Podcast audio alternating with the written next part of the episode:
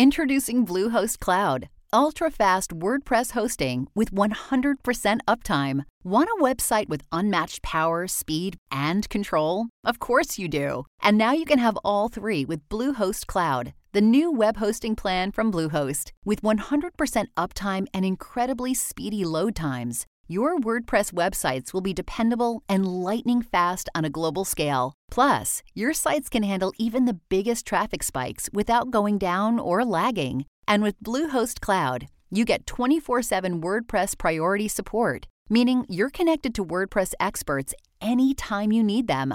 Not to mention, you automatically get daily backups and world class security. So, what are you waiting for? Get Bluehost Cloud today by visiting Bluehost.com. That's Bluehost.com.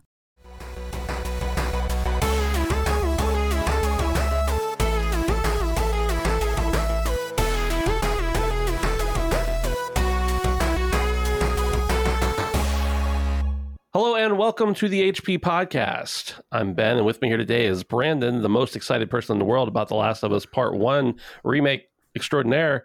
Duncan, Brandon, how's it going? What's up, dude? Um, thank you for christening me in that way to this show no today. problem. Yeah. Um, we were recently talking about The Last of Us remake one Yeah. and how we felt about it, but I'm glad to be here. Glad to be talking about some games. Um, welcome. Welcome. I'm welcoming myself as well. Welcome. Well, welcome. welcome to myself as well, then. Welcome. Uh, yeah, thank you for that. For a second there, you were talking in kind of like a low, like, was that you're like a sexy voice you were talking in there? Um, I wouldn't know what that would be like, even if I would try. So I would say if it was intentional, maybe I'd have a better answer for you. But um, probably just a little allergy, Yeah. so to speak. Also with us tonight is Dave Landon. Uh, Dave, the, the audience can't see, but I want to know if those are your fuzzy slippers behind you. Wouldn't you like to know, big guy? I'm not. I, I hate wearing footwear indoors. Uh, Yeah. like, sorry, I know we had a conversation about this, like Here wearing shoes indoors. Sure. That's a Yeah. different thing. But in terms of like like slippers and stuff, I'm really against that. I think because I have sweaty feet or something. But Sure. my father-in-law has, and in fact, my mother-in-law, like that whole family, they they have a specific pair of like slippers that they wear into the bathroom What? and then they come out of the bathroom and they take them off. And there's been a couple times where he's been here and he forgot to bring his bathroom slippers. And then suddenly I see my sandals, my flip flops are outside the bathroom door when they weren't there before. So I'm, Is he just- Is that my- okay with you? yeah, it's fine. It's just, it's just, a th- it's not like, yeah, it's, it's like it's in the shower, or are No, you just no, putting? just like to go to the bathroom? I, I don't know what it is. It's just piss protectors. okay, okay. Um, like when, when you're splashing in there, you know. Apparently, Yeah. I, I don't know what it, I, I don't think that's what it is, but it's just it's a thing. It's a thing. you got to have a certain amount of like aerodynamic and like agile speed at any moment in the bathroom. So he's got to know that he's going to be set in a certain amount of shoes. Exactly. Um, you know, you never know when trouble might break out, and that's when you're most vulnerable, uh, is when you're on the shitter. That's So- true. I I've never heard of this, and it even sounds like you think it's weird, Dave. I'd like to know from the audience: Do any of you have either you yourself or people you know? Do you wear slippers only into the bathroom? Do you have like bathroom slippers, not shower shoes, bathroom Oh, slippers? I also want to know if people wear slippers just around their house, or if that's just like. I do, do you? Yeah, Brandon, Brandon and Lauren do. I do, yeah. Um, but you guys even sometimes take them to other people's houses and leave them there. More specifically during the winter, Yeah. I think is when you know you have the shoes off in the house. Typically, your feet still get cold. Um, but yeah, we have a couple pairs. Like we have a, a pair at my parents' house, the in-laws' house. I think Lauren has a pair of slippers at Dustin's house. Yeah. So um, So hang on. When you go to these places, you take off your outdoor shoes and you put on your your slippers immediately, and that's just what you wear throughout the house, whether it's winter or summer. usually more in the winter. Okay. but um, specifically also because in Western PA, you know, the snow, you're tracking it in. I can't exactly wear my shoes around the house, but in the summer, it's less of a problem. So I Why are we so obsessed with footwear? because What the fuck? It's This is- relatable this- to on, everyone. This, this is a different conversation. Let's Yeah. let's be fair here. Okay, so for me, slippers, like normally if I'm in my house, I'm probably I'd say uh, of the times I'm not wearing slippers, which I'll get to, 95% of the time I'm barefoot inside my house And hungry. uh, and hungry. Yes. and 5% of the time I have socks on as well. And usually that's like just got home or just about to leave. Yeah. So I'm like ready to put my shoes on. Sure. But I keep a pair of slippers under my desk because my desk is on the third floor. It's technically an attic, although it's finished and you know it's a whole thing. But up there in the winter, the heat doesn't quite you know get my feet warm. And in the summer, I have a window air unit up there because the air conditioning is really poor up there. And occasionally I'll need the air conditioner on, but my feet are cold. So I have a pair of slippers under my desk that I just like put on sometimes, but I never wear them around the house. Hmm. Um, so I'm kind of with you, Dave. I don't, I don't dislike slippers, but I don't wear them around the house because um, I'm hot. I guess. Yeah. I think it also massively depends on the type of floors you have. Um, my whole apartment is hardwood. Hmm. And so, specifically, and I don't want to go back and keep saying in the winter, in the winter, but a lot of the time in the winter, it's just like the floors are cold. So instead of stepping my bare piglies on the floor uh, and getting a heckin' fright, um, I just put on the protective uh, layer there. Yeah, that makes sense. That's Makes fair. sense. That's fair. Guys, do you ever wonder how the three of us have significant others that love us? I wonder that every day. Like the stuff we maybe the stuff we about all three of us. I think about it every day combined. Um, it's a it's a wild wild thought really if you think Yeah, about it it's amazing that any women uh, find themselves attracted to any men Yeah. good looking or bad looking I'm funny or not a health teacher in college told me that she was like, "It is actually amazing that men and women ever get along, ever I don't, even, Um, I don't know about get along. I just might find them attractive. Coexist." Coexist, Coexist, yeah. yeah, yeah. yeah that's a better way to put it i think. Well this is the hp podcast. We mostly talk about footwear but sometimes we talk about video games too. If you want to talk about video games with us when we're not recording you can hop over into our discord over at handsomephantom.com slash discord and uh, you'll join the discord. You can join it right there. It's easy if you want to help support the show and you have not done so already you can sign up for as little as a dollar a month to get ad-free early access. You also get early access a month early or sometimes longer than a month access to hp after dark our monthly or semi-monthly off-topic show where we literally just talk about whatever. Usually our buddy dustin will join us for that. And uh, sometimes phil comes back from the dead for it although it's a gamble. Never know. Anyway dollar a month over at patreon.com slash handsome phantom we appreciate your support helps keep the keep the light on uh, on the website i guess Just the Uh, one light. Just, just the one light yeah we only have we can only afford the one still It's really loud fluorescent bulb. It's got Yeah. dead flies in it and stuff. Yeah, you got to take about a twelve foot ladder to get up there. But Yeah. yeah yeah it's kind of a yeah anyway let's talk about video games boys this week is weirdly interesting and boring at the same time yeah, I can agree with that. yeah it, it's interesting because there's been like a couple things that have been like oh and then almost nothing else. Right. but let's start out with the one that's like really drawn in some eyeballs and that's the fact that playstation has raised the price of the ps5 in certain regions and that's almost everywhere except for north america. And uh, i don't have a an article about it. I can't actually locate one uh, I, I believe. Sorry, I believe actually two of the three countries in North America have had their price raised. There's just the one that um, you know you guys seem to think the world revolves around hasn't had the price hike. The USA. Wait, this is news to me. I didn't Yeah. know that. So Canada, Canada- Canada and Mexico have had Yeah. the price raised. yeah, I was gonna say Canada. Oh shit! I think it. Who is excluded? So the U.S. and is that it? Are we the only people that didn't get the price increase? God's chosen ones.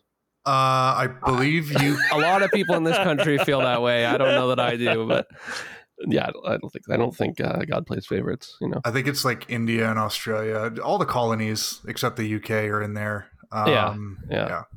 huh, interesting. That's interesting because I did not realize. I thought Mexico did, but I didn't realize that Canada did. Yeah.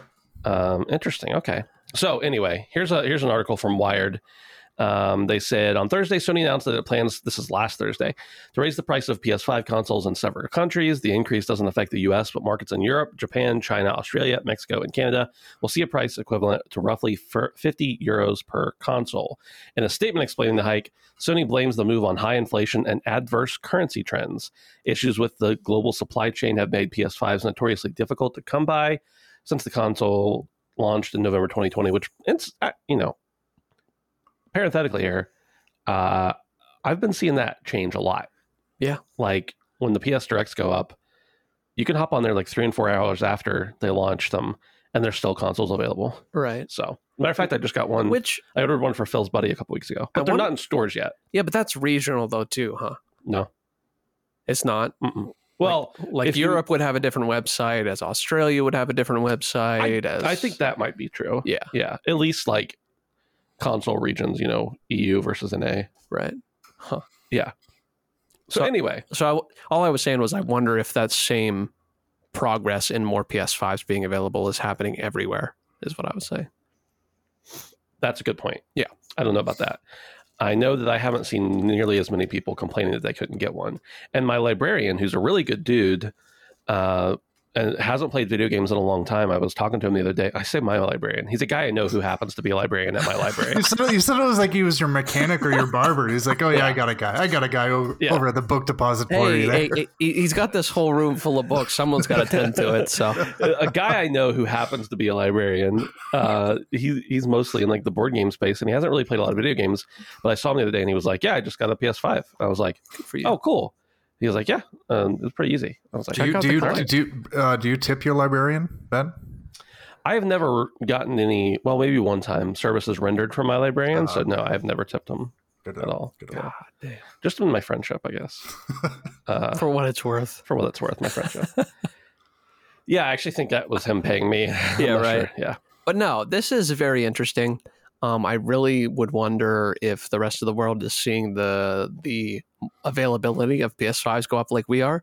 We certainly have some anecdotal evidence ourselves, but sure. um, everyone was losing their goddamn minds over this. Um, I'm a little perplexed by these two things standing beside each other that one, PS5s are becoming more available, and two, everywhere else, seemingly, but us, they're going up. Right. So, does that make sense? I don't know. I'm just confused by the whole thing. And I think it's really interesting that obviously either Nintendo is making so much money and Microsoft is making so much money that they're going to shoulder it. Or I don't know. Do we think this was a money play or is there like legitimate, is this corporate greed or is this like legitimate inflation, you think? Because nobody else is moving. Yeah, Dave, what do you think? Uh, uh, First, sorry, sorry, that's a good point, Brandon. Both uh, Microsoft and Nintendo have said they won't be. They're not anticipating price increases. Yeah, it's it's not a bad.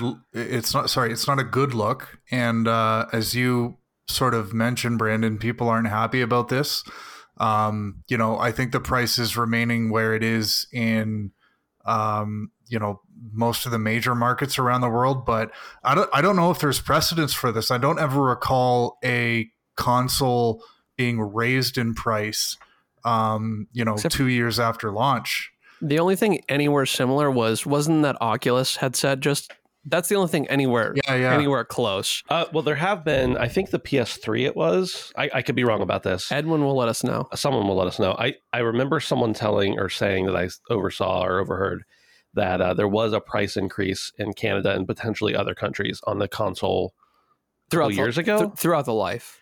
during the life cycle. of Okay, it, yeah, okay. but I don't know the specifics of that. It's Yeah. definitely if you want to say it's practically unprecedented, that would be true because it's. I think it's maybe happened once or twice. Right, right. Yeah. Sorry, Dave. It's- Go it's it's also sort of telling like it's it's been well documented that um, generally hardware makers lose money throughout the first several years of a new console cycle on you know the MSRP but you know they're making that up in software sales so yes I get there's supply chain issues around the world and everything's more expensive but you know the reaction that came out as quick as it did from Microsoft and Nintendo to just say, "Well, we're not doing this." Does does this signal something is is not great with Sony. Did they did, could they not afford the Bungie deal and then they had to make the money back somewhere else? But I mean, this is the time of the year where we start to see things not necessarily go down in price, but you know, in in in a couple short months, we're going to start seeing you know Black Friday deals and bundles and all that kind of holiday stuff. So to see this kind of stuff, it it doesn't signal things. Um, that are that are positive. Um, again, it's it's not in the biggest markets throughout the world, so it's not a huge deal. And um, yeah, it's it's it's a bit worrying from my point of view. I have a PlayStation. All the people I know who really want one have been able to get one at this point. Sure. So you know the, the price hike doesn't affect us. But you know, building on this, what does this mean for a potential PlayStation 5 Plus in a year or two down the road? Does this, you know, if these parts don't get cheaper and Sony isn't making um, still isn't making money off hardware, does this mean you know maybe that doesn't happen, or maybe it's not as you know of, uh, enhanced as a system? It just there, there's a ripple effect here. There really is, and uh, it's it's going to be interesting to see how it all plays out. But it's it's a bit worrying for somebody who just spent as much money as, as they did on on you know acquisition stuff just to keep in that race. So well, yeah. Also, it it hasn't, and I get there were extenuating circumstances when the PlayStation 5 came out. The world changed. Sure, I get that. Um, but it's not been that far from release either. And I don't know if it's more weird to get a price increase closer to release or further away. It's weird either way you cut it. Um, but I agree with Dave wholeheartedly. I know this is kind of like old hat at this point. It was like the end of last week, but um, I think that Microsoft and Nintendo coming out right away, like at the top of the show, saying, hey, you know, we're not doing this is a little bit strange, especially when you're buying up companies. I'm just echoing what Dave said, but um and I don't know. I just feel like if if why didn't the US get the hike? That's that's also what I'm confused about. And I don't want to spend too much time stammering on about this, but it's just confusing to me. I feel like everyone should have got it if it's that big of an issue. So, well, let me start out by saying with my thoughts. I think it's pretty shitty. Yeah, that's that's my first thing. Absolutely. So I don't want anybody to think I'm like defending Sony here. Sony pony. But I will give a few reasons I think it's a legitimate price increase, even if not a good one.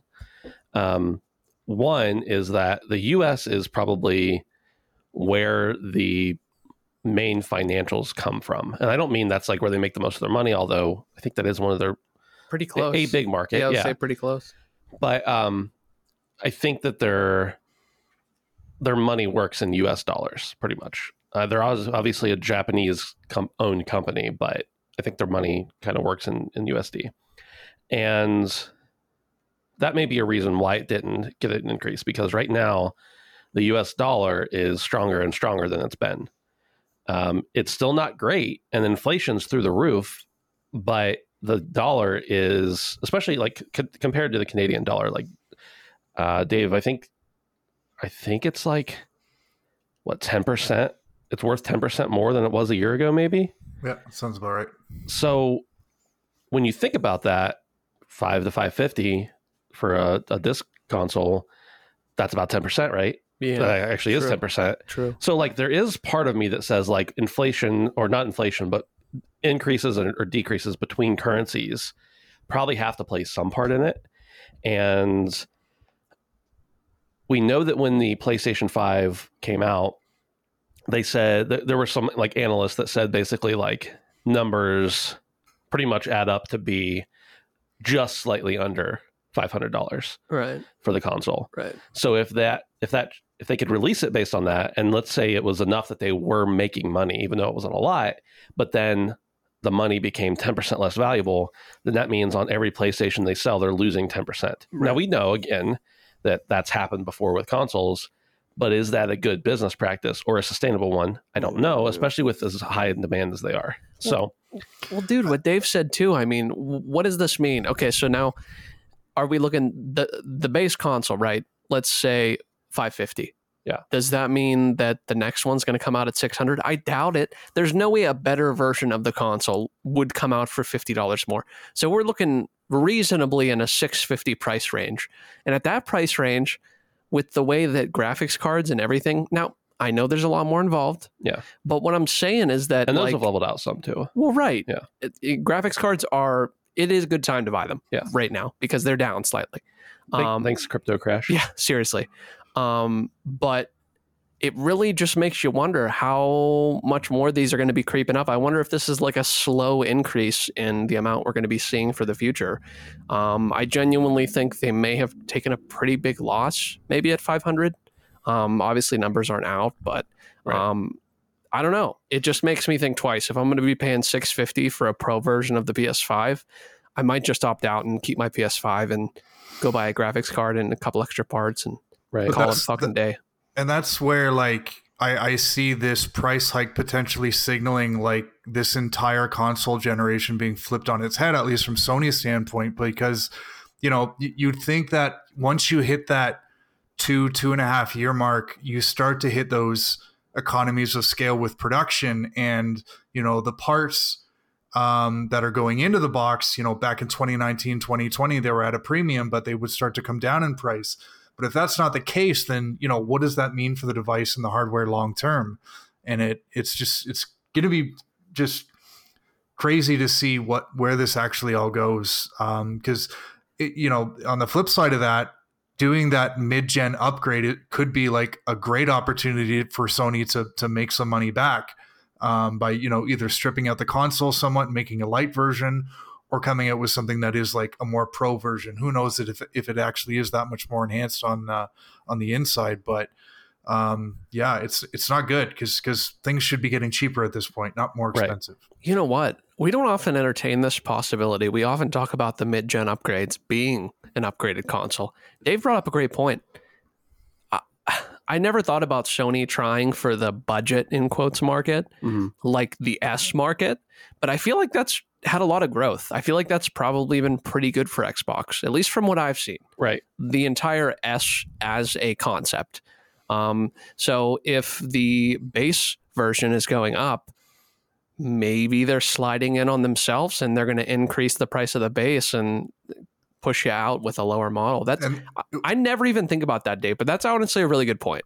And I mean, we, we've we've seen how successful the Series S has been doing in markets where we didn't expect it to do well, like you know in Japan and, Yeah. and different parts of Asia. So we know that that's old hardware, and they're selling it for four hundred dollars a pop. So if if if there's you know one hundred and fifty dollars, two hundred worth of cost in that box, and Sony's seeing that, and they've done that Pro version all the last generations, this might be an opportunity for them to, yeah, go in that other direction because it seems they might need it at this point and i think people would invest in it like i'm sitting here beside a digital is there is there a smaller version of that that could come out and and people could see value in because clearly it worked for xbox so why not Well, also that paired with their huge streaming slash premium catalog, like I don't know. I'm not saying it's a it is the same as Game Pass on an S would be.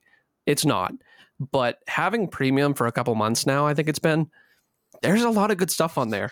And that could be a good sweet spot for a lot of people, especially around the holiday time. So I don't know. I'm not saying they're going to announce it in the next couple months or even the next year, but that's definitely a good a good uh, note to think about. Yeah, I don't think there's been not to say that we would have definitely heard them, but a lot of times you hear about hardware rumors and stuff. Right. I haven't heard any rumors of that happening. Like patents and shit. Yeah, but it's certainly a possibility. And you're right, Brandon, with if you could if you have an all digital service that's a subscription service and you could include a lot of that stuff, I mean, I honestly I'd probably bite on that because I want my main console, the, the most powerful console to be where my most powerful screen is. Right. But if you told me I could take a $300 version or something like that of my PS5 exclusives digitally to my office, Right. then I probably would. Yeah. You know, that and and that's like I want my all my PC like I, anything I want to play on Xbox that's exclusive, I pretty much play on my PC because I can because it's the most powerful thing. But for Game Pass stuff, I love having the little Series S just to sit and in my recliner and Yeah. play whatever I want. So Yeah. it's certainly a possibility. Uh, I don't know that it's a good strategy to increase a price so you can introduce a cheaper product, but you know, if you pair everything else with it, then it certainly makes a little more sense, I guess. But yeah, so I'll, I'll, I'll reiterate what I said. I think it's a shitty move and it's a bad PR move. It's a it's a bad look. But if that preserves their financial stability, then that's the most important thing for the shareholders, which is what Right. they're legally beholden to. So right. Right. I understand it at the very least. Yeah. Uh, so interesting times for sure. Yeah, it's definitely been a while since we've seen a mid-gen price increase, but uh, I don't think it's totally unprecedented. But yeah, Yeah. I would hesitate to think that they would tr- like. I think the PS4 Pro was the same price as the PS4 was when it was new, Yep. but it wasn't an increase. So like you would think that would be the case, but it's really hard to think about if you just increase the price of a PS4 or a, a PS5 to introduce a new one at the same launch price as the PS5, the regular Right. PS5. Uh, and we haven't seen. I think you know probably around the two year mark is a lot of times when we see the first like price decrease, per, first per- permanent price Right. decrease. And uh, I don't anticipate that happening in Not- uh, November. Not now. at, not at this point. No. no. no, no, not after they just raise it. So Just before I get corrected by um by uh, our, our lovely members in Discord, I said Xbox Series S was four hundred dollars. I was speaking in Canadian terms, and yes, it's three seventy nine before tax. So Gotcha. Three seventy nine. Okay. Yeah. Yeah. I think I think here. I mean, I know it was three hundred.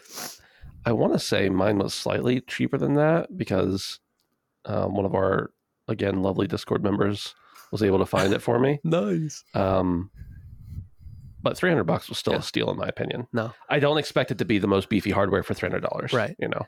And like I said earlier, I know this is kind of old, but I'm I feel like this is actually kind of crazy that this is happening. So I'm glad we spent some some, some time on it. Yeah, it's kind of old, but there's kind of nothing to talk about. True. So I don't True. really mind talking about it. And I think it's like it is kind of a big deal. it's kind of a big deal. But like, I don't know. People tune into the show because of how good looking we are. They don't really care what we're talking about, so it works. They just know by the voices.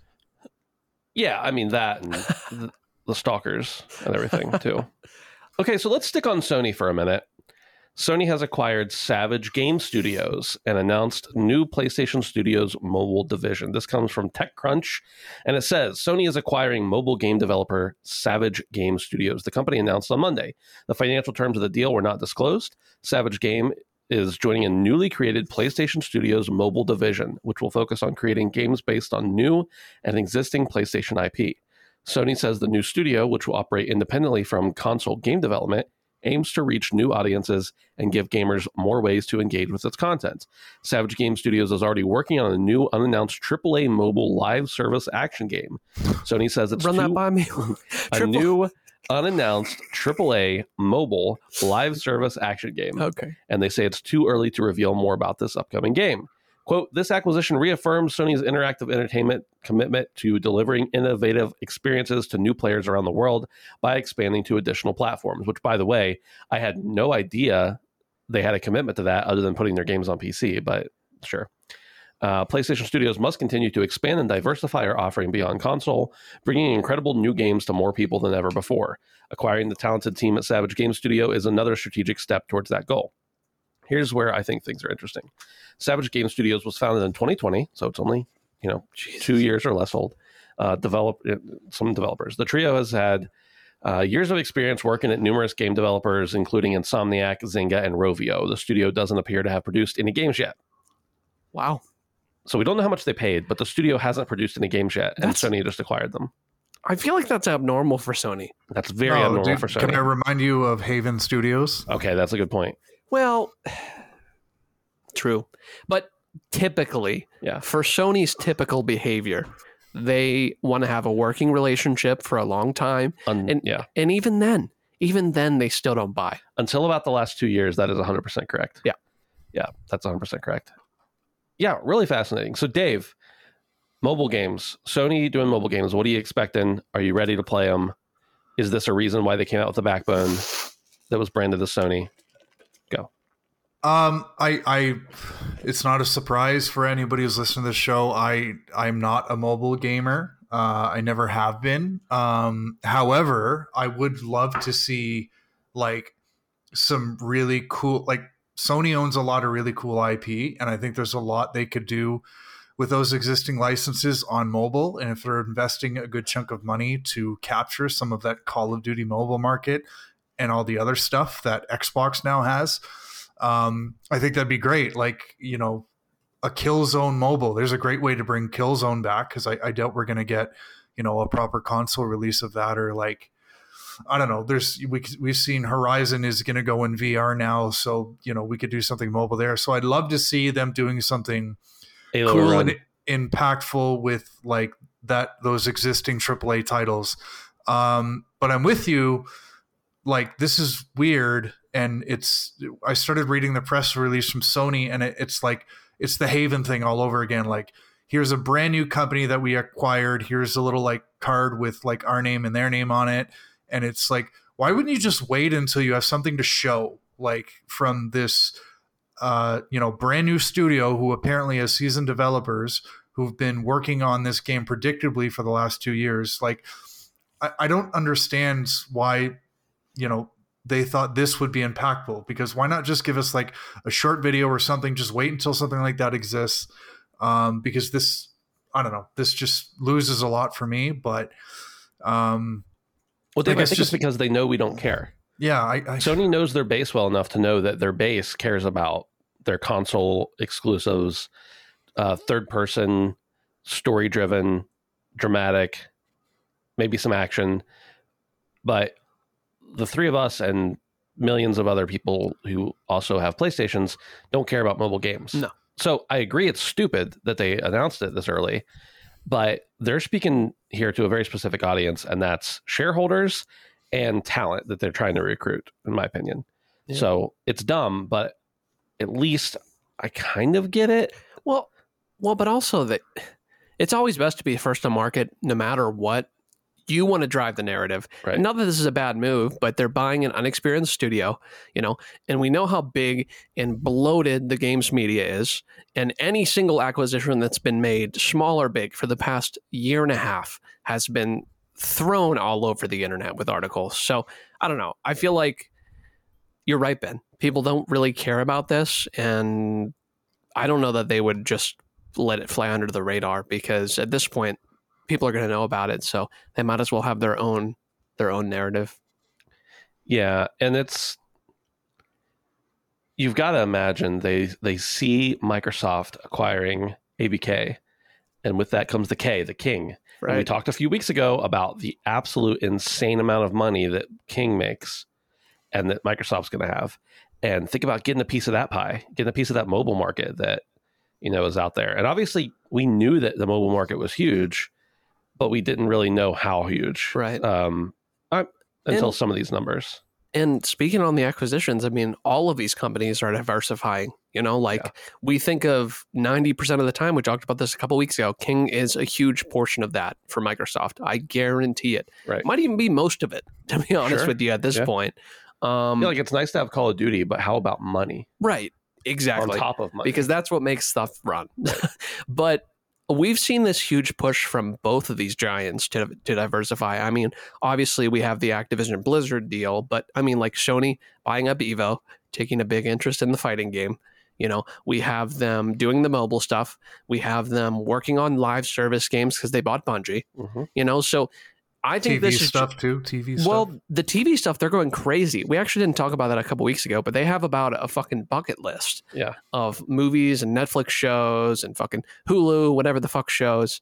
Um, so I really do think this is them. This is the new business model for games: is to spread your net thin and wide. I Yeah. think, um, and not to say necessarily that that makes it diluted, but these companies have enough capital to spread themselves thin. Right. Period. They just do.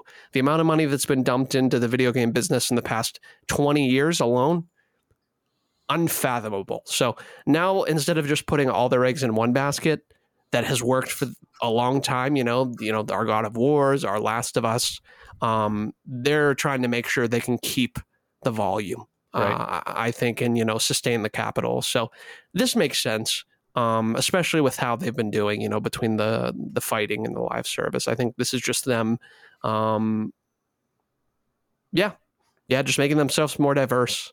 yeah, they've expanded into, like you said, they've they've bought up um, the service that uh, allows you to organize tournaments. Yeah. they bought up Evo, which is you know fighting game centric. Obviously, One of the biggest, oh, yeah, yeah, one of the, yeah, They've uh, moved it. They bought Nixxes to do PC ports, which is going to be a gigantic piece of revenue, I'm sure. Uh, now they're investing in mobile. Uh, they're talking about turning their IP into movies more. I mean, it's not a bad point of view from a strictly business perspective. I think the thing is, we just kind of it, it's good to have a is it vertical or horizontal? Uh, a horizontal approach to gaming. Yeah. You know, they're expanding instead of just like building on top of the same thing they already have. Right. But here's what I want to know. Is the push for a mobile game developer are they I know they're talking about a game, but is there any desire here to turn their newly crafted subscription service into a cloud gaming service as well? Because Xbox uh, cloud gaming or whatever is gigantic. And I know the three of us don't really enjoy cloud gaming, but there are millions of people who do and a lot of money. And those people are paying for the same Game Pass Ultimate we're paying for as console gamers or PC gamers. They're paying for it to get their games on the cloud and to be able to play them streaming on their phones. And that's a huge market that they're not getting any piece of. So I wonder if creating a mobile games division has anything to do with wanting to move into that. You know, we talked earlier about maybe they bring out a a lower end console to to utilize their subscription service. Well, why not go ahead and Everyone has put console. it literally yeah, in, yeah, the, in the palm of your hand? yeah, stream. yeah. Maybe so- maybe that's a pathway to to get mobile gamers who aren't in the Sony ecosystem right now playing Sony mobile games and then they're mobile streaming and then they're on console and then you know they just kind of maybe that's that gateway and that pathway to kind Sure. of capture some of that mobile Right. market because we know there's millions of, of mobile gamers who don't touch console gaming or PC gaming or anything like that. Yeah. So maybe that's another avenue for them to sort of organically grow their own customers. It's interesting because I don't know, six months to a year ago back, there was talk of the studio making a Wipeout mobile game, and Wipeout's a you know Sony IP. Would love that. They did make it; it's out, just No- not in the U.S. No shit. and uh, at least I can't find it on the on the App Store. I think it's out in other other regions. But Sony put, I I think they literally just sold someone the right, like the IP, to be able to make that game. To wipe out. and I don't know if they sold the whole IP to to it. They just like licensed it out to Lended it out. Yeah. And Sony, I think maybe put it in a blog post one time. They didn't promote it at all. They haven't talked about it at all. They haven't let the developers do interviews. Like, it's kind of wild how they seem to be focusing now, like, not focusing, but a focus is mobile. But the couple mobile ventures they have, they've almost not put any care into. There was the Uncharted mobile game. Um, there's been a couple other like Sackboy Sackboy Right. mobile game Yeah. maybe two of them now. And I haven't seen Sony give a shit about that. But Dude, I don't Blood, know. Bloodborne remastered, mobile only. Oh my god. Could you? That would Streaming mobile. that 15 would be, frames a second. That would be the biggest troll of all time. Yeah. Um, I could see it. I really could. Um, Would you even have to remaster it for mobile? uh, at those frame rates, you might just have to. I don't know. yeah. Interesting stuff for Yeah, sure. I'm definitely. uh like like we said, I'm not we're not real big mobile gamers, but No. I definitely know there's money in it. I mean, we talked about that, like you know, the money with just Bejeweled alone is Right. astronomical. And that's- so And that's like an outlier to most games, but still. Yeah, for sure. Uh, real quick, I wanted to go over the games with gold for September. Now, this game, this uh, should have been put out the pasture a long time ago.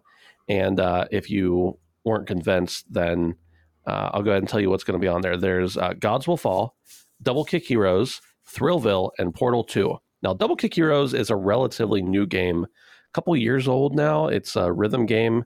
I played it for a few hours uh, after they gave it to us for seeing them at PAX, and uh, it was a lot of fun. But I can't imagine why anyone who hasn't played it yet wants to. Um, just being truthful, but the real thought to me is there's an original Xbox game on here, Thrillville, uh, which I don't know anything about that game. It could be an awesome game, but it's original Xbox, so that's just funny to me.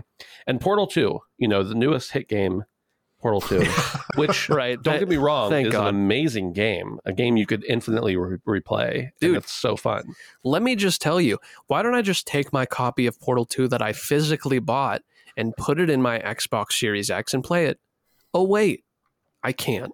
But now, if you have uh, if you have gold, Oh, You can. Thank God. yeah, only uh, only ten bucks a month or whatever. Just let me pop in my disc. I don't Yeah. care any other time. I just want to play Portal 2. Yeah. Portal 2 is great, but it's also like an ancient game at this point that I don't know why anyone finds value in this service. I don't know anyone who has I'm sure there are people who has gold without also having Game Pass Ultimate.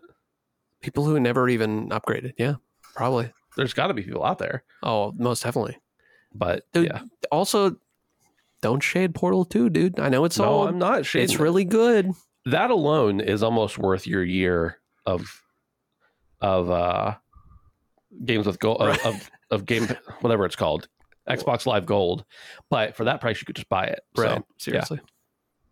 uh, i uh i popped in the original portal the other day on pc and it's funny because the loading screens like you know when it loads in between the elevators and stuff it's like loading and as soon as you finish reading the word loading which doesn't take that long to read it's already loaded and i remember on like in, back in the day that was like maybe a 20 second Yeah, you were literally just the screen was frozen with the words loading on them. yeah yeah.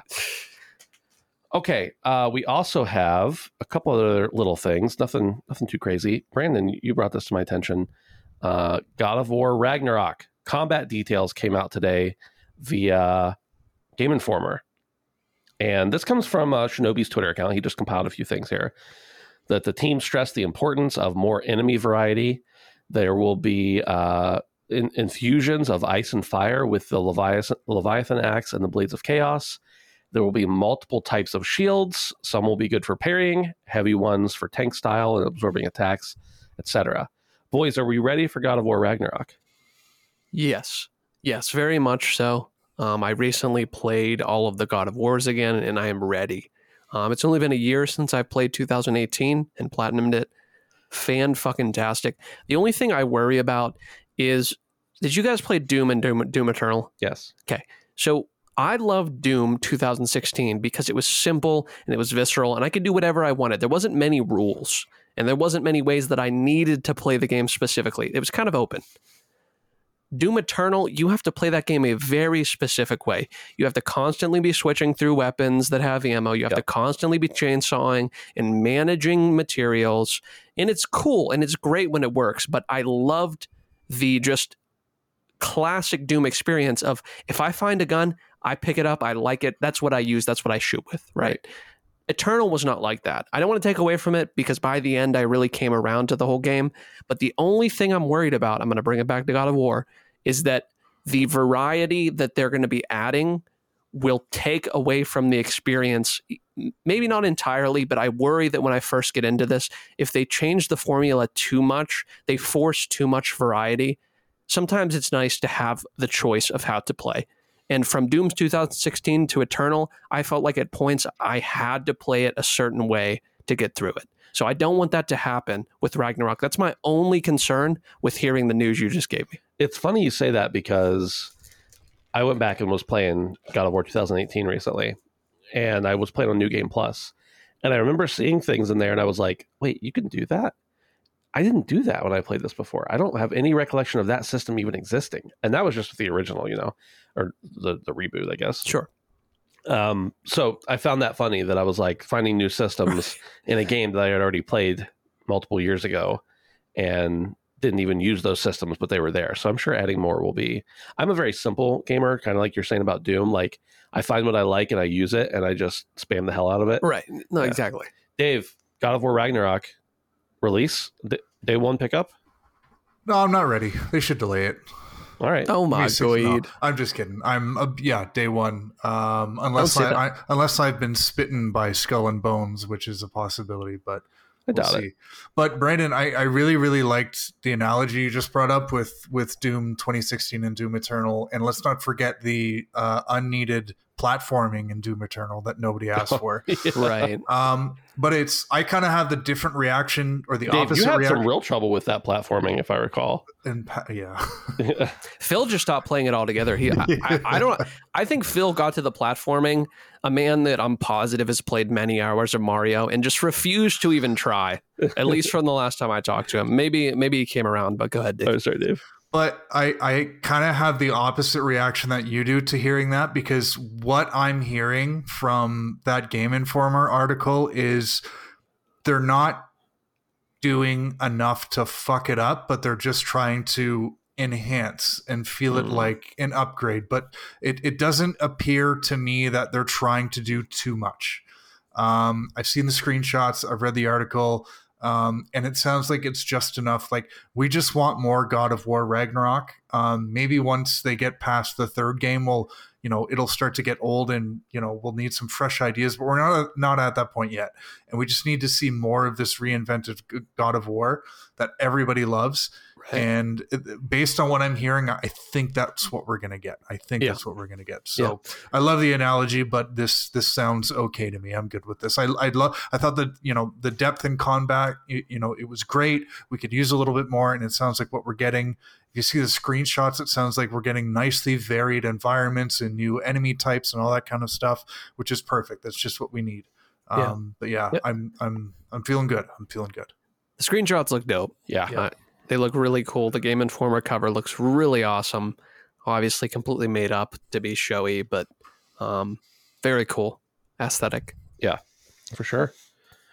Um, Brandon, you also brought this to my attention. We talked last week about some of the stuff from Gamescom, but uh, Atomic Heart was not at Gamescom, or at least wasn't at Opening Night Live. And I think part of that probably has to do with the fact that it's a Russian studio making it. Now, we don't know if they're Russian as in Putin sympathizers or just Russians because that's where they were born. But either way, it doesn't appear to be represented in their game. So Right. we're not opposed to talking about and playing the game. But Atomic Heart looks awesome. Holy shit, man. I didn't know much about this game. I feel like I saw some sort of video teaser a while back, but they put a really awesome gameplay trailer up. And Specifically, I think they call it a combat trailer. yeah, combat trailer. And it and it really was that. I wish more game studios would make trailers like this, ones that are actually interesting for people. We don't need to know everything about your story right away. And I get this was a combat specific, like I get it. It's named combat, but action packed gave you a variety of enemies, gave you a variety of things to look at. Please watch this Atomic Heart trailer because it actually looks really awesome. Getting a lot of Bioshock feels Mhm. um, getting some melee combat, which obviously you have the wrench in Bioshock and the Right. fucking hook for your arm. I get it, but but like actual melee combat. So, um, very very unique looking game. Yeah. Um, I would I would definitely check it out. And beautiful 4K. Um, and it is it does look to be in game. Um, I don't think anything that we saw in that trailer was out of game. At least it didn't seem that way. So- Yeah, it looked like it was all in engine. which Um, maybe the one, like the cutscene that they kept going back and forth between of Oh, like the two robot looking right, things. right, right. That But- might have been pre-rendered. I don't know. You can definitely tell though when, especially like when the action's popping off. Very, very Bioshock esque. I mean, obviously we're seeing a lot of these power type shooter games come up, um, but really, really was giving me Bioshock feels, and I'm always, always about that. So. Um, I didn't know if you had any thoughts about it, Dave. You had just fresh, freshly seen it as well, but Yeah, I I've been thinking about this game for years because it was announced um, quite a long time ago, and it kind of went MIA for a little while, but it was never canceled. And you know, we get little updates here and there. So, um, yeah, I mean, we we kind of talked about it before we came on the show here, and this is how you do a trailer.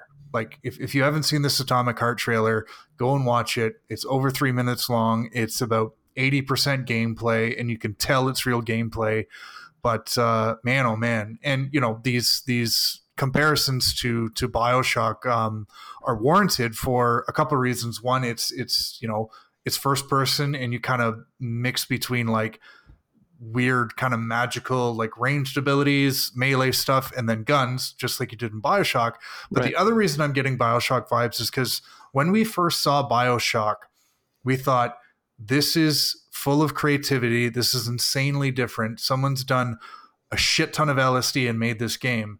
And that's why this it reminds me of Bioshock does. because It it's does. more it's more of that. It's it's and I'm not it's not underwater. There aren't Big Daddy ripoffs. It's none of that. It's just like there is so much creativity just breaming at the uh, seams um, from this game, and yeah, it looks really really cool. We need more of this stuff. We really really do. But Dude, yeah, it's Game Pass, it's coming to Game Pass. Day one. yeah, that's a. That's awesome. I was gonna buy it. I mean, I was. I saw that trailer and I was like, I'm in. Because usually what I do is I see one trailer. If I'm in, I don't watch anything else, and I just buy it and play it. yeah, yeah, If. I if I'm not in, I might watch more trailers and decide if I want to play it or not. This one I was like, I'm in. And then the trailer ended and it said Game Pass, and I was like, I'm they just lost a sale because I already would buy it. right. But that's okay. Yeah, I was just say it's it's a beautiful thing. It really is. Um, Yeah, so I'm pr- I'm pretty pumped about it. When is it coming out? Is there a release date? I There was no see- date. No. Okay. No, no, yeah, I don't think there's a date yet. But honestly, with that much gameplay, that usually means good things. I'd expect maybe next year. Yeah. maybe. that would be nice. Boys, have I forgotten anything? Did I miss anything we wanted to talk about before we move on to what we've been playing? I don't think, man. Okay, That was pretty good. Dave, what have you been playing? I have uh, unfortunately had a pretty busy week, so I have not been playing much. But I am uh, just at the very tail end of uh, Devil May Cry One, Nice. um, which I'm I'm looking forward to finishing up. Not because I'm I'm not having a great time with it, because I'm I'm looking forward to moving through the series. There's a lot. This isn't like Dark Darksider where where there was four games. There's like six or seven games I got to get through. But um, yeah, it's it's I've the further I've gotten into it, and the more I've gotten into its combat and like actually having an interest in what like my scores are Mhm. um, in each encounter, and and I've gotten better at like understanding the combos and stuff like that. The more I've enjoyed it, so it's it's one of those games where like the more you invest into its skill system, the the more enjoyment you get out of it. It's not like a mindless hack and slash, um, but you know, it's just it's something that kind of rewards you for trying a little bit harder. And I can't remember if I said this last week, but like I have been really surprised at the variety in Dante's arsenal because I always knew of Dante as, you know, he's got a big sword and he's got the two guns, ebony and ivory. But like I've been really surprised at how many different like range weapons you get and how many different swords you get, all with like different abilities. And like there's even like these gauntlets that so you could just like punch the shit out of people, or it's a lot slower, but like you do so much more damage. Um, so I've really been impressed with the variety um, that's been in this game. So that's been that's been a nice a nice surprise. Something else I said last week um, was how the game doesn't really hold your hand the way that games do these days. I think I talked about you know I picked up a new weapon and there was like new combos and abilities and stuff, but it didn't actually tell you that you had these new abilities. You had to go into a menu, but then I sort of clued into something. Um, since I've trying to get into this series, I've been doing you know research, watching videos. I found this YouTuber who I have to shout out, uh, the Sphere Hunter, Sphere Hunter, pardon me. She does like a lot of deep dive and like retrospective videos on the entire Devil May Cry series. Uh, I think she does like Silent Hill and Resident Evil. Really, really good videos. But she was doing a video on like Devil May Cry 2, and she mentioned something about the instruction manual and that's when I had to remind myself that I'm a, playing a game from 2001 where there were no digital game releases. Everything came in a box, and back in those days, the paper manual that came with the box actually had like several pages of like really good information, and I can recall like actually really enjoying reading them because there was so much cool stuff in there. And sometimes they've had cool like cool art and stuff like that. So it turns out a lot of like the the um, tutorial and stuff from from this game and probably the rest of the series was all within the manual, which obviously I don't have right now. So uh, I just wanted to mention that because it was a, a, a little thing that kind of went off in my head. So so yeah, I should be done uh, in, a, in a day or two, and hopefully this time next week I'm talking about uh, DMC two. Nice. I wonder if you could find a PDF on Reddit of Probably. manual. Oh, I'm sure you could. Sure. You Yeah. could. Yeah, there's some pretty good. Um, I don't know of any of them off the top of my head, but stuff like similar to like Internet Archive with uh, game preservation stuff, Mhm. where they just like upload all that kind of stuff, box art, game Yeah. manuals, everything, just so it's preserved. Yeah, Yeah. you got to. It did kind of lead me down a, a bit of a rabbit hole, and I do have to to give you two a bit of credit for this as well as Dustin with you know all the game collecting videos you guys have been doing and going out to shows and stuff like that. Just to I be s- very clear, those are Dustin's videos. We just happen to go to shows with them. Fair enough. Yeah, Fair enough. just want to Like, make that clear. you're buying stuff too with them, but Um, yeah, I I used to love, and I didn't buy many of them, but um, I used to love uh, having strategy guides. Yeah. and um, I would just, I'm not gonna lie, I usually put them in my bathroom And when I was sitting on the toilet, right, I would dude. sit there and I would leaf through. Like it's the best reading material in a bathroom. Honestly, I know we're, we've all got phones now, but this is pre-smartphones, and um, I kept thinking about like how how much I enjoyed just going through them when on the toilet and when not on the toilet. And I was thinking, I wonder if I should start buying some old strategy guides that I really liked, and maybe like I'll start collecting them. I, I don't know. Yeah. So I went through eBay and Amazon and stuff, and just kind of saw what was out there. So I, I think I might start start buying a couple of these things because they're they're really really cool. I don't know that they make them to the same level of quality now that they used to, They don't. but They don't. It like- depends though. yeah, I, I mean, I, I, mean, had it some from like Grand Theft Auto. I think I, I had the Vice City one. I had a bunch for Assassin's Creed, and yeah, like the, the Witcher has one, Skyrim Yeah. has one. Yeah, the ones those that ones are really cool. and those are also 10 years old now but Yeah, yeah, true. but the the ones that um the ones that are out are still high quality but it's just that they make them for fewer games now yeah, Right, true. Yeah. that's the thing it, dave it's funny because you mentioned collecting and you mentioned strategy guides you know as as you know i'm uh trying to collect a bunch of duke nukem stuff so i have like you know save searches set up on different places that'll alert me if something new pops up. And i saw a strategy guide pop up for a duke nukem game that um, was way way way underpriced. So i immediately grabbed it. And i wasn't even that interested in it in, in actually collecting the strategy guides but i was like hey i might as well have this. It's cheap and it goes with the collection i'm trying to build. And uh, i got it and and i've you know i've looked through a little bit. It's, it's cool to see um, it- it's just cool to see also it's funny that like every fourth page the back of the page is just the logo and i'm like does this separate like a chapter from the game or a level? No it's just that they needed to fill space in the book. But the, the thing about it is now all i can think about is uh, did the person who owned this before me exclusively read it on the toilet? And i'm not sure how i feel about it. So well, it's not like they're peeing on it and stuff. I mean, I'm yeah, I, I- Yeah, I, think- no. I think you're okay. i mean It's I'm, really, it's really a test of how much do you want the strategy guide. Right. I, am not gonna like it was a great price. I'm not gonna stop owning it or like touching it at this point. I'm not gonna try to disinfect it, but I am thinking about like all the poop particles in the air. Like even if their hands weren't dirty, right. because you know you can you, You, can you run that risk with you run that risk with anything though. Just ask the seller before you buy are any of the pages stuck together. yeah, That Yeah. that's how you know. yeah. See, that's more of a tell a tell than like just knowing there's. Anyway, Brandon, what have you been playing? Uh, I've been playing a couple things. Um, still playing Final Fantasy VII. Um, I just got done blowing up my second uh, Mako uh, reactor. Uh huh. Uh, so that was really good. This game, I talked about it last week um, a bit, but this game's really fun. Um, very over the top anime esque at points, which isn't my style typically. Some of the times I just kind of roll my eyes at the game, but it is really cool. And the characters are written well. And I actually find myself starting to care a little bit about the characters, which is really cool. And the combat is fantastic. I want more games to be like this. This is a weird in between of turn based and not. Um, it's kind of like I don't know how to describe it. I've never played. I've never had combat exactly like this ever in a game I've ever played. Um, and I would like to see more things like this. Right. Um, to be honest with you, I feel like it's pretty unique. Um, but that's been great. I'm still going to be playing that some more. I finished the Artful Escape, uh, another wonderful Annapurna game um, that I picked up on premium. Um, this game was gorgeous. The art style from start to finish was breathtaking. Um, there's something that can be achieved in incredibly linear games. I'm talking about so linear that you can move left or right. That's what this game is. You know, like like there's not much variety. So every single moment, every single scene you see is not some sort of sandbox moment. It's it's just like tailored. And playing a game like this every once in a while is very very cool. Yeah. Um, just to see exactly what was envisioned at every single moment um, is is neat. Um, I will say that is one of its strongest and weakest points at the same time.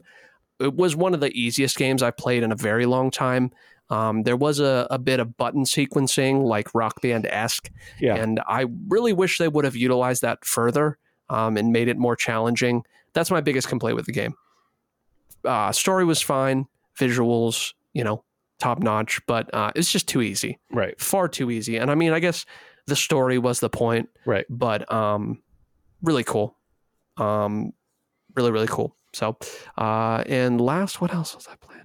Oh, I picked up. Uh, I guess I didn't pick up. I started playing Saints Row the Third. Oh, Um, all of this controversy around the new Saints Row got me pondering on my experiences on the 360 with Saints Row, and I and I played Saints Row the Third, um, which I didn't know this. I don't know if you guys knew this, but in last year it got a full remaster for PS5.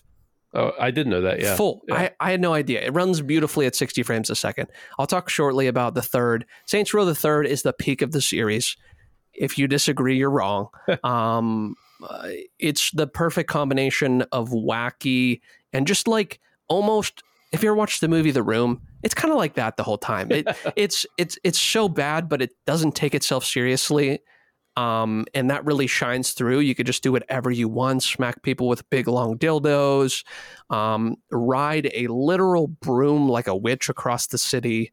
Uh, I, I have a gun that shoots chum on people, and then a shark comes up from uh, hyperspace through the ground and bites them. I have like an octopus launcher that can like mind control people. Anyway, um, Saints Row the Third's really good. And if you're looking to play a Saints Row game, do yourself a favor. Pick up Saints Row the Third. It is the best in the series. And I just want to segue real quickly into the new game because I've seen a little bit about it. Please don't pick up this actual piece of steaming trash. Yeah. Um, it does everything the others game do the other games do, but like 10 years later. So there's next to no innovation. Uh, they actually take a huge step back, and that's really why I'm bringing this up. Is that if you want to play a Saints Row game and you're interested even passingly, play the third. Save yourself some hassle. Don't even worry about the new one. Um, it's I don't know if you guys have seen anything about it. I've been watching Charlie Moist Critical play it. Uh, he recently had a moist meter on it that I just watched earlier. Um, I don't know what that means, but it's funny. rather than playing it i i will suggest to you guys and anybody else listening rather than playing it if you watch skill up's review on it um some of the visual glitches he shows in his review are absolutely abhorrent but there was one that he had in a cutscene in the final moments of like the final oh, encounter Oh, that was supposed to be so badass. Yeah, and just I- like what what happens is absolutely outrageously funny. Yeah. So rather than buy the game, just go watch that review. And what's bad about Saints Row is they tried to have their cake and eat it too. Um, they wanted it to still be a ridiculous Grand Theft Auto clone, um, but they wanted to take out everything that made the game what it was. Um, it almost feels like Bollywood or something outrageous at this point. Hmm. Um, so it just it it takes itself too seriously for the type of game it is. Yeah. Um, and there's next to no innovation um, of any sort on any front of the new series. So if the new one, in, like I said, if the new one intrigues you at all, definitely pick up the third because Yeah. that that is the crown. I'm probably going to keep it on my um, on my console for a little bit. It's not good. I'm going to be honest with you.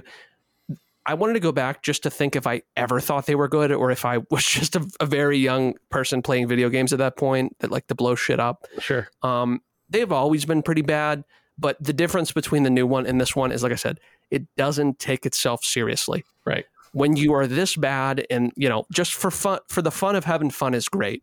But whenever you're trying to be serious and act like your game is GTA and Right. you have shitty writing, and not to even mention what Dave mentioned, the heinous amount of bugs. Yeah. Um, it's just an all around um, awful, awful package. So a little bit long winded, but I but I definitely had a little bit of a a Saints reawakening. So I I, I wanted to share with everybody. So, Nice. Yeah. The, I'm not going to elaborate too much, but some of the some of the reviews on the new Saints Row were just oh my god. people giving them good scores. well, there were a couple, Yeah, but insane. no, just seeing the like almost unanimous. Bad. This game is Yeah. shit. Yeah. Yeah. Haven't got a, a a huge big sticker like that in a little bit. Yeah. So I've got a couple things here. I've been playing uh Destiny 2. fuck you, dude. Okay, so I haven't actually been playing Destiny 2 proper. Like I, I they did the uh the release last week and said that all of their expansions were going to be free to play. The freebies. So I decided I've been wanting to play Witch Queen and just didn't want to spend the money on it. Even when it went on sale, I didn't want to spend money on it. So I hopped in and I pounded it out all in one day. Played the Witch Queen on a, a Saturday when um, the wife and kids were occupied otherwise. And uh, man, people weren't exaggerating. It's a really good story, really good campaign, and a lot of fun. And for a video game, and specifically for Destiny, it was a phenomenal story. And that was what I was there for. I love the game, of the gunplay. Uh, I love Destiny in general, but the story was solid. As soon as I was done with it, uh, I pretty promptly uninstalled it so I wouldn't be tempted to get pulled back in Thank for the nine thousandth time. Thank Although the new season does have me a little bit tempted because everybody's talking about how great it is, but I, I don't want to get sucked back into Destiny. I don't. But anyway, The Witch Queen was great, and uh, I'm happy I waited to play it for free. Not because I don't think it was worth it, just because I've just got to stop that cycle with Destiny that I've been on for so many years of playing it for a little bit, dropping it for months, picking it back up, and being hard. Yeah, just too much. So I think I have almost a thousand hours in Destiny 2 alone. Yeah. and it's a lot. Well, well, it's not set up for you to play like that. That's why What? What isn't? Destiny. Oh yeah, no, you have to play It's not. Destiny all Yeah, the time. yeah. to- yeah, So exactly. The second thing is uh, Minecraft. I've been playing a lot of Mhm. Minecraft, yes, sir. and instead of just saying oh, I'm playing Minecraft because you know it's a 13 year old game, I've decided that I want to just talk about anytime I'm playing Minecraft, I want to talk about something new I've done that week. And this week, the thing I've been on a kick on is automation. And in all of my hours over the decade of playing Minecraft, I have not really done a lot with automation. And I started briefly talking about it last week on the show, but so this week I did two things. I created a giant farm, uh, not a farm like you think, a, a farm where I uh, imprisoned a bunch of villagers and gave them all jobs and forced iron golems to spawn above them. And then for the golems to run into lava, and then the lava or the, the lava to force the golem to die and spit out iron into a chest that I can then go and collect. And we have basically an infinite supply of iron. So that was fun. Yeah. Super helpful. I Very just pass iron up now in our Yeah, I server. we I literally don't even need it. It it, it feels so ridiculous. We have to like any other time I've played the game, but we have thousands of pieces of iron at this like not thousands like tens of thousands. Yeah. it's insane. Uh, and then the, the next thing i've done with automation this week is i created a kelp farm which automatically converts automatically grows harvests and uh, composts the kelp into bone meal which we use bone meal a lot for different things for growing things or whatever. So that's a fun automation thing i figured out. There's still a few kinks with it and there's even like a, a weird thing that if you place it going from north to south it works differently than if you place it going from from east to west which is like i don't know if that was an intended thing but the game just has like it for being when it began a one man studio who created this thing it's like it's grown a lot since then but even thinking about some of the things that were included back in the alpha days i'm like this game has a level of complexity that just is I'm Dude. constantly discovering new things the redstone has always been like insanely intuitive. Yeah. Um, if you really put the time into it. Yeah. So anyway, having a lot of fun with Minecraft. It's probably a game that even if I go long periods of time without playing it, I'll always come back to at least for a little bit here and there. So having a lot of fun. And then uh, today I started playing uh, Plague Tale Innocence. That's the first one, right? Mm, yep. Okay. Uh, yeah, I think so. Second Because- one's not out yet. Yeah. So Plague Tale Requiem is coming out later this year. It's coming out on Game Pass. So I knew I was going to play it. And I thought, well, people have been talking about how great uh, Innocence is, so I should play it. Picked it up, and uh, I'm really enjoying it. I'm, I think I'm five chapters in. I think there's, I think I saw that there's like 12 chapters, but I could be wrong on that. And um, mostly stealthy, which I'm not typically a huge stealth gamer. I always like stealth games. I'm just bad at them because my instinct is to run up and punch somebody or shoot them rather than just be stealthy. And in this game, you can't really do that. It's not that that combat is not in the game for you to do that. You're just a rat lady. Your character is inherently weak.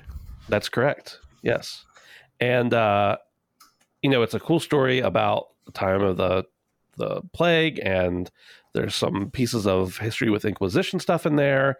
And, you know, you've got a, a tragic family tale as well. And you're in care of your little brother who is um, special in some way. So you're caring for him and trying to get him uh, to safety. So I'm really enjoying it so far. Um, probably, I don't know, the first five chapters probably took me four or five hours, I think. So it's um, definitely about what I expected from all the hype. Uh, but I'm anticipating that with the few little kinks in it, the couple of things I don't like a whole lot, I'm really anticipating that with uh, with the money they made from that game and the support they've gotten that the new one is probably going to work out a lot of that stuff and be really awesome. So I'm definitely going to you know finish playing this one. I did take a little break from Like a Dragon. I've been playing that for a few weeks off and on, and I just decided that there's a lot of hours of that game, and I can come back to it when I want, and hopefully I will. But um, for now, I wanted to play this one because Yeah. it, there was like a reason to play it more imminently. So Yeah. uh, having a lot of fun with that. Is this guy in Plague Tale? Um, that is, so Brandon's just showed me I can see it. a picture of a, a dancing Plague um, Doctor. plague doctor. And uh, yes, actually, he is. Yes, he's in Thank there. God. Mhm. Uh, thank God. Isn't it crazy that in the during the plague they thought that if you like put a mask on and put potpourri in the nose of the mask that you could prevent getting the plague because they thought that the smell was what caused it. Yeah, I mean they also use lead and paint and shit too. So you know, They use what? Lead and paint. and- Oh yeah, and I mean, that was more and- recent. yeah. yeah. It's just crazy to think about. Like, What's going to be? Uh, I can't wait till we the the news that microwaves are like pure cancer machines get dropped. I think they've already discussed that, Like- like for for centuries now. well, we'll Yeah, see how it goes. It's radiation. I mean, I still use one, but I'm anticipating it's going to kill me. Yeah, well, you only live once. Yeah. And sometimes for not very long if you use the wrong things. God damn. Anyway, so that's what I've been playing. Boys, it's been a pleasure hanging out with you. Absolutely. On you too, Dave. Do we, do we need to talk about Patreon today? I don't know if you did. I, I assume you've been making all your money from your uh, creator code that everybody's been using. oh yeah, The Fortnite uh, creator code. well, I already talked about Patreon, but we'll talk about it again. But yeah, if you guys are if you guys are buying anything through the Epic Game Store, or you're buying or spending V Bucks you already have in Fortnite, Fortnite, or you're playing Rocket League, Ben is handsome. My creator code. Absolutely. Look it up. Uh, thank you, Dave, for reminding me. I wasn't even gonna wasn't even gonna drop that knowledge. Dude, that is that is brotherly love right there. I love to and see so it. far, I think I've made about seven dollars. Damn. Yeah, Can't be- pretty. You know, on a five percent payout, that's pretty good for me. Yeah. Uh, but yeah, we do have a Patreon, like I mentioned at the top of the show. Uh, Patreon.com slash handsome phantom, ad free early access. You got to get this hot gossip before it drops to the masses, you know? Just get in there, get it get it a day early. Sometimes it's like actually like uh 30 hours early, so you never know.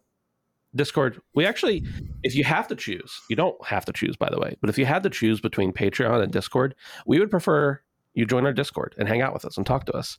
Uh, the Patreon's nice; it helps us pay some bills, but realistically, we care more about having a cool community. Yeah. So we'd love for you to come over to Discord and uh, join us there. For That'd be awesome free. for free. Yeah, for sure. And if you want to give us five hundred dollars, you can, but you don't have to. Damn. Yeah. That escalated quickly. All right. Thanks everybody for hanging out. We'll talk to you next week. Bye. The HP podcast is made possible by our patrons over at patreon.com slash handsome phantom. The following patrons are at the $5 or above level, and we appreciate their support. Wormhat, Toby Ryland, Charles Peterson, Edward Walton, Josh Cummings, Jared, Poot, Boots, Passive Pixels Edwin Castillo, Maurice Bays, H-Trons, Brian, Nuke Dukem, and Derek O.